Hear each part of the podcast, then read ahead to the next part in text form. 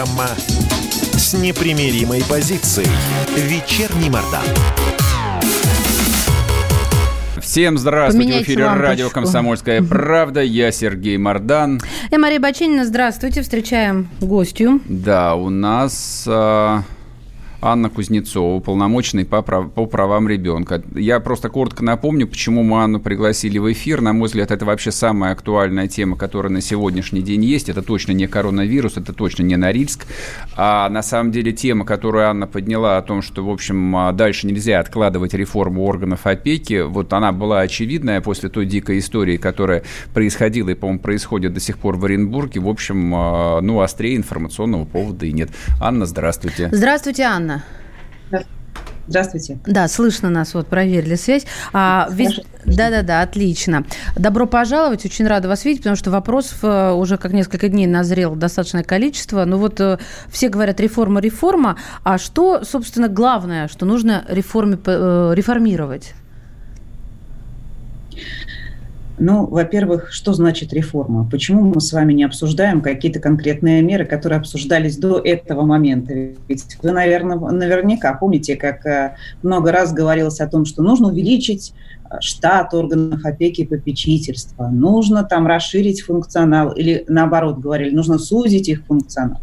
Так вот, мы сейчас говорим не о точечных вот этих мерах. Что-то нужно там кому-то чуть-чуть прибавить, где-то чуть-чуть отредактировать.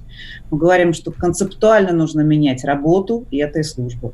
Поэтому первое, что нужно делать, и мы видим это первым шагом, это разработка концепции реформирования органов опеки и попечительства. Почему? С этого начать. Потому что все, что касается семьи, это очень тонко. Это очень сложно, и здесь ни в коем случае нельзя рубить с плеча. Всех разогнать, закрыть э, кабинеты на замок и э, на следующий понедельник запустить новых сотрудников. Совершенно не так. После разработки концепции нужно учитывать э, принцип, что сейчас самой главной причиной фундамент нарушений, в том числе и в нарушении управления этой системой. Если говорить э, просто, то мы с вами знаем, что регулированием а, нормативной базы органов опеки и попечительства занимается у нас Федеральное министерство просвещения, Министерство образования. А в регионах происходит все как уж сложилось. Где-то это Министерство социальной защиты, где-то отдали на муниципальный уровень. И вот такая чехарда происходит, что уже непонятно, какие, собственно говоря, задачи стоят перед этой службой. А какие Но задачи? Мы понимаем, что они с утра до вечера находятся рядом с семьей. Это самая близкая служба, которая находится рядом с семьей, рядом с детьми. То, что нам с вами ну, дороже чего, ну, вряд ли что-то мы найдем. Ввиду этого мы понимаем, что э, именно здесь должны быть самые профессиональные люди, именно здесь должно быть четкое понимание задач, которые перед ними стоят, а это сохранение семьи, благополучие семьи, благополучие ребенка. Вот Оренбург. Сейчас мы знаем, что отменено решение по э, отобранию детей. Угу. Принято решение. То есть мы сначала забрали детей, теперь мы их решили вернуть но очень хочется, чтобы регион на этом не ограничивался. Вернуть детей – это не значит решить проблему семьи еще. А, а что является решением проблемы? Нужно не отпускать ситуацию до тех пор, пока семье помощь не понадобится уже. Хотя, вы знаете, вот мне кажется, что вот этой семье уже, наверное, совсем не захочется иметь дело с э, органами системы профилактики. Не, ну правильно, а кто будет нести ответственность за непоправимую порою психологическую травму, когда маленького ребенка действительно в прямом смысле слова перетягивают как канат? Мы с вами обе не можем на это смотреть, э, как, как матери, да? Кстати, поздравляем вас, пользуясь случаем, да, от всей души. Спасибо, спасибо. Да-да-да. Вот. Страшнее, есть еще более страшные последствия. Вот сейчас я буквально вот в переписке онлайн состою с а, нашей коллегой, полномоченной в Брянске. Вот у меня просто слезы на глазах. Девочка сейчас набирает вес, которую э, забрали из семьи, из приемной, которая жила 6 лет под навесным замком в затхлой комнате. Приемные родители тем временем благополучно пили, пропивали те деньги, которые э, выделяет государство на этого ребенка, а сотрудник органов опеки, на которого тоже выделяет государство деньги, чтобы он смотрел за тем, как соблюдается интерес этой несчастной девочки с двух лет, которая сидела вот под этим навесным замком, вот сейчас девочка с удивлением смотрит на мир. открывает для себя этот мир, начинает улыбаться, начинает держать кружку в руках, начинает кушать, уже на килограмм поправилась. А, страшно. Это страшно. А, а вот знаете, какой вопрос? В сеть всегда попадают э, именно такого характера устрашающие ролики, когда органы опеки заламывают руки, тянут, перетягивают детей, отталкивают мать или отца. Ну, я сейчас все вот, что в голове у меня в памяти сохранилось. А, почему? И из-за этого у нас складывается реноме, ну, действительно, как, как бы исчадие ада. Я считаю, что всегда у медали две стороны, хотя эмоции зашкаливают. Почему тогда не попадают в сеть позитивные истории, положительные истории, или они попадают, ну, что-то на глаза не попадаются? Ну, то есть, вы знаете, такой пиар-служба должна быть. Здесь вы, с одной стороны, безусловно, правы. То есть точно есть добросовестные, порядочные люди, которые видят четко свою задачу, видят ее как сохранение семьи, помогают людям из последних сил, в том числе я знаю этих людей лично. Вы знаете, даже к нам, аппарату полномочного, приходили письма от сотрудников органов опеки, которые не могли справиться с какой-то ситуацией. Они писали нам о том, что межведомственное взаимодействие у них слабое, и они не могут решить проблему ребенка, хотя очень хотят это сделать. Так вот, эм, да, безусловно, но все это происходит эм, скорее вопреки, чем благодаря той системе, которая выстроена сегодня. Именно поэтому мы говорим о системном реформировании этой структуры. И, конечно, если в нее будут заложены новые основы, тогда будет понятно, чему учить новых специалистов, как их готовить, сколько Нет, не слышно, их должно что? быть какими они должны быть, обладать э, полномочиями и какой должен быть функционал органов опеки. Анна, скажите, пожалуйста, вот говоря о реформе всех органов опеки, вы ее вот э, с нуля э, там описываете или берете какую-то действующую модель, не знаю, американскую или скандинавскую? Ну, у нас Вы обычно знаете... у, у нас обычно скандинавская ювенальная юстиция же вот федеральные телеканалы пугают граждан. Типа придут и заберут детей и отдадут э, в эту в однополую семью куда-нибудь, например. Ну, вы знаете, я считаю, что у России своя дорога, поэтому здесь уже есть интересный опыт ряда регионов России, которые реализуют различные управленческие решения, в том числе эффективные. А, важно их оценить, проанализировать, посмотреть все плюсы и минусы. А, я прекрасно помню, когда мне, а, будучи в Башкирии, мы говорили с руководителем региона о создании нового ведомства, Министерства семьи, которое создавалось в этом субъекте. Так вот, тогда меня спросили, а вот эффективно ли создание Министерства семьи? Ответить на это однозначно нельзя до тех пор, пока не будет понятно, чем он будет наделен, какие специалисты будут в нем работать. Самим названием мы не исправим ситуацию, эм, созданием каких-то новых структур мы когда пересмотрим весь функционал, поймем точно, какие управленческие решения нужны для этого, тогда будет все у нас а, правильно и последовательно и точно. На самом деле здесь не нужно спешить, нужно, если такое решение принято, то начать, безусловно, с обсуждения пошаговой э, реформы этой системы, но то, что она назрела, это однозначно. И я считаю, откладывать ни в коем случае нельзя, это нужно делать как можно скорее. Эта реформа, она как-то там перекликается с законом о домашнем насилии или нет? Ну, закона о домашнем насилии у нас нет к счастью. Ну, то, что обсуждается. Есть законопроект, да, законопроект у нас есть. Законопроект, Я да. Не вижу точек пересечения. А, единственный момент, который будет, безусловно, учтен, это функционал органов опеки и попечительства, это профилактика негативных явлений в семье различного рода, да, различного рода. Поэтому здесь мы на самом деле выстраиваем профилактическую модель, не карательную, куда сейчас чаще всего сваливается, вот так уж скажем образно, функционал органов опеки попечительства покарать, отобрать, наказать, выпиши, выписать штраф, административные нарушения и так далее, пригрозить, посчитать апельсины в холодильнике. Скажите, а какого функционала вот сейчас реально не хватает э, людям, которые занимаются именно опекой? Функционала достаточно, не хватает специалистов.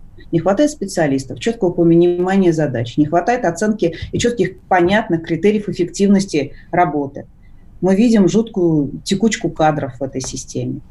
Вот тоже нашу с вами девочку Брянскую передавали раз пять, по-моему, более пяти раз сменили сотрудники органов опеки и попечительства. Да про девочку просто забыли. А сколько нужно дополнительно? Сколько сейчас занимает людей в опеке работает и сколько нужно? Тема эта не раз поднималась, я, кстати, упомянула в самом начале об этом, что разговор об этом пока преждевременный. Зависит от того, сколько нужно еще сотрудников и нужны ли дополнительные сотрудники. А может быть и это То много. Не количество, а качество должно. Будет понятно после того, когда будет выстроена вся система в целом. Будет понятно, какие задачи стоят перед конкретным сотрудником, каков их объем, что решается за счет органа опеки и попечительства, а что за счет других специалистов привлеченных, например, психологов, иных специалистов, которые нужны для работы с семьей в определенный момент времени. Вот именно отсюда будет исходить и количество специалистов органов опеки, а также объем знаний и компетенций, которыми они должны обладать. Анна, мы сейчас уйдем буквально на несколько минут да, на рекламу. Да, побудьте, да, мы вернемся и продолжим разговор. И вы не уходите, слушайте внимательно.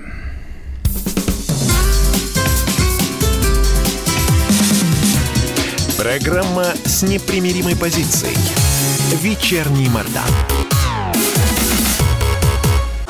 Андрей Ковалев. Простой русский миллиардер. В авторской программе «Ковалев против» против кризиса, против коронавируса, против паники, против кнута, но за пряники. Я расскажу вам, как спасти свои деньги и бизнес в эти непростые времена. Помните, миллиардерами не рождаются, а становятся. Ковалев против. На радио «Комсомольская правда». По будням с 10 вечера до полуночи по московскому времени.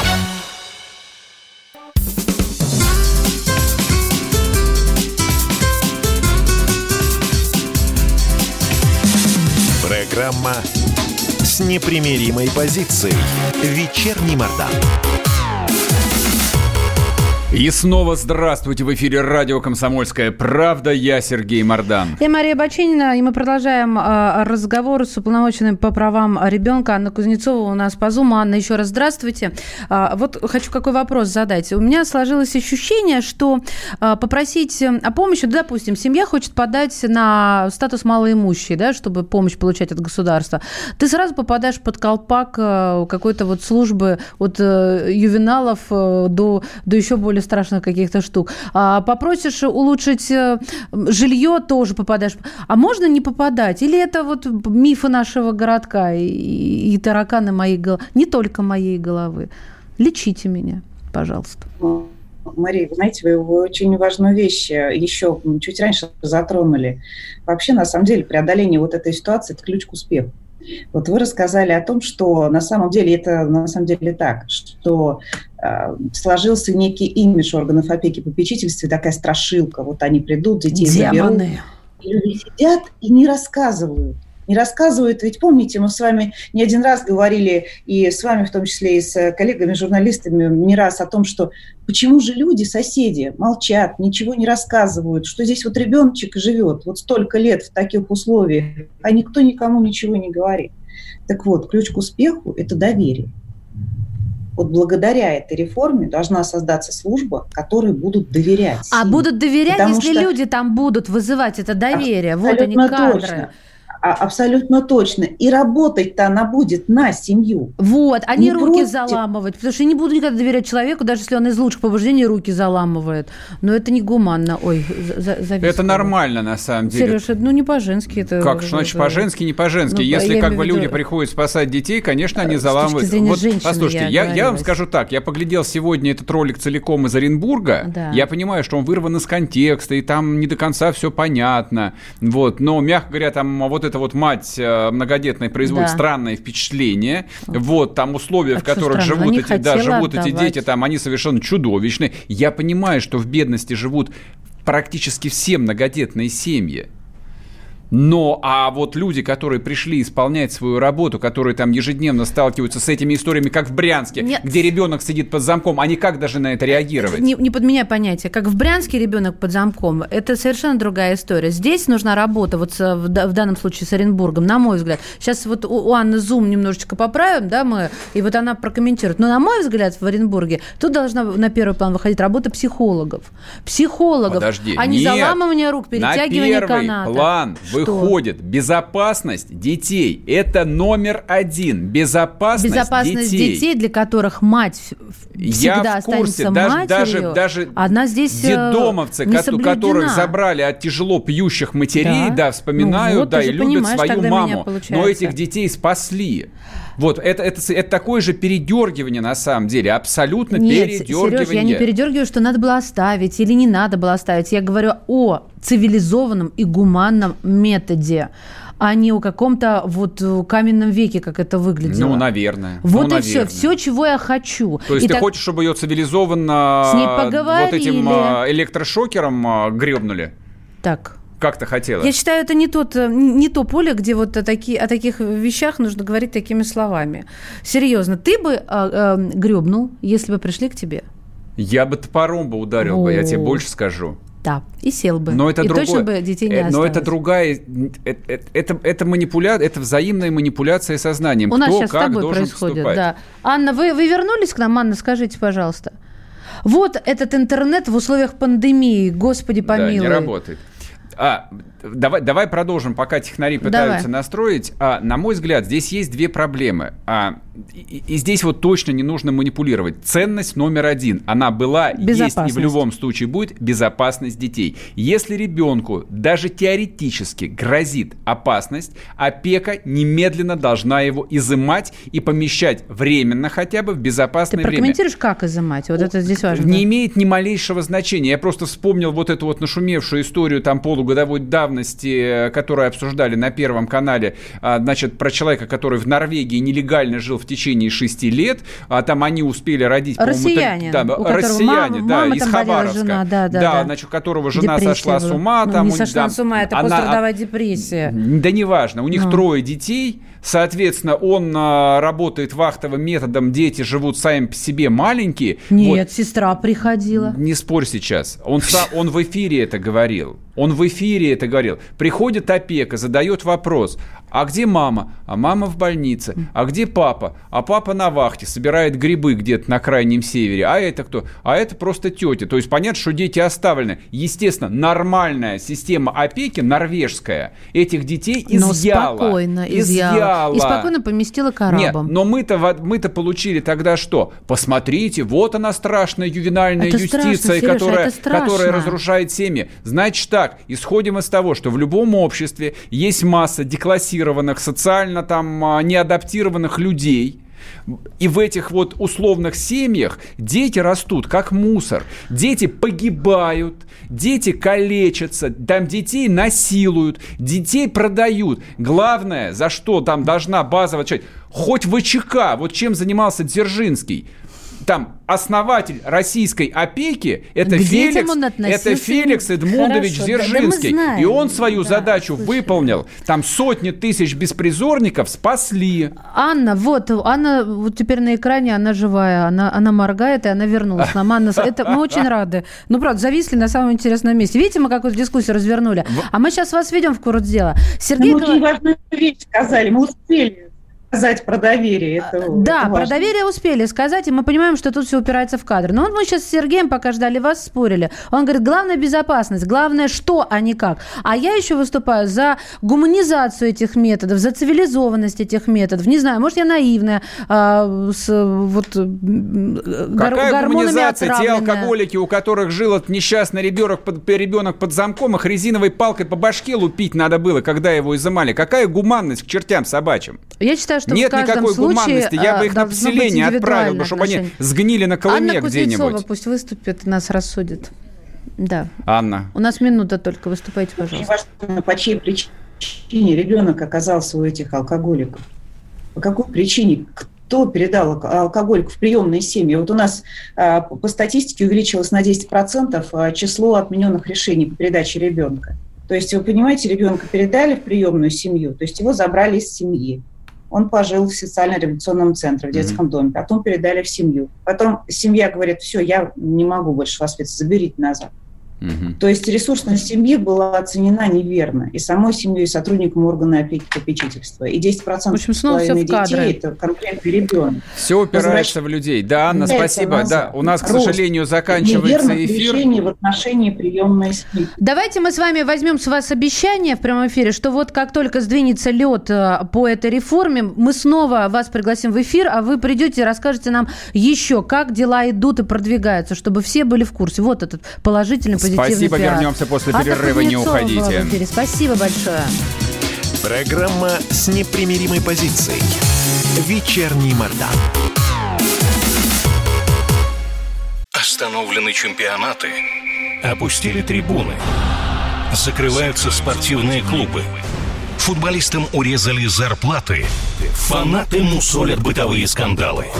Что будет с профессиональным спортом – После пандемии радио «Комсомольская правда» представляет «Спорт без короны» с Константином Тереховым. Каждую неделю в прямом эфире первые лица большого спорта, звезды и представители власти. Слушайте по пятницам в 14.00 по Москве. «Спорт без короны» на радио «Комсомольская правда».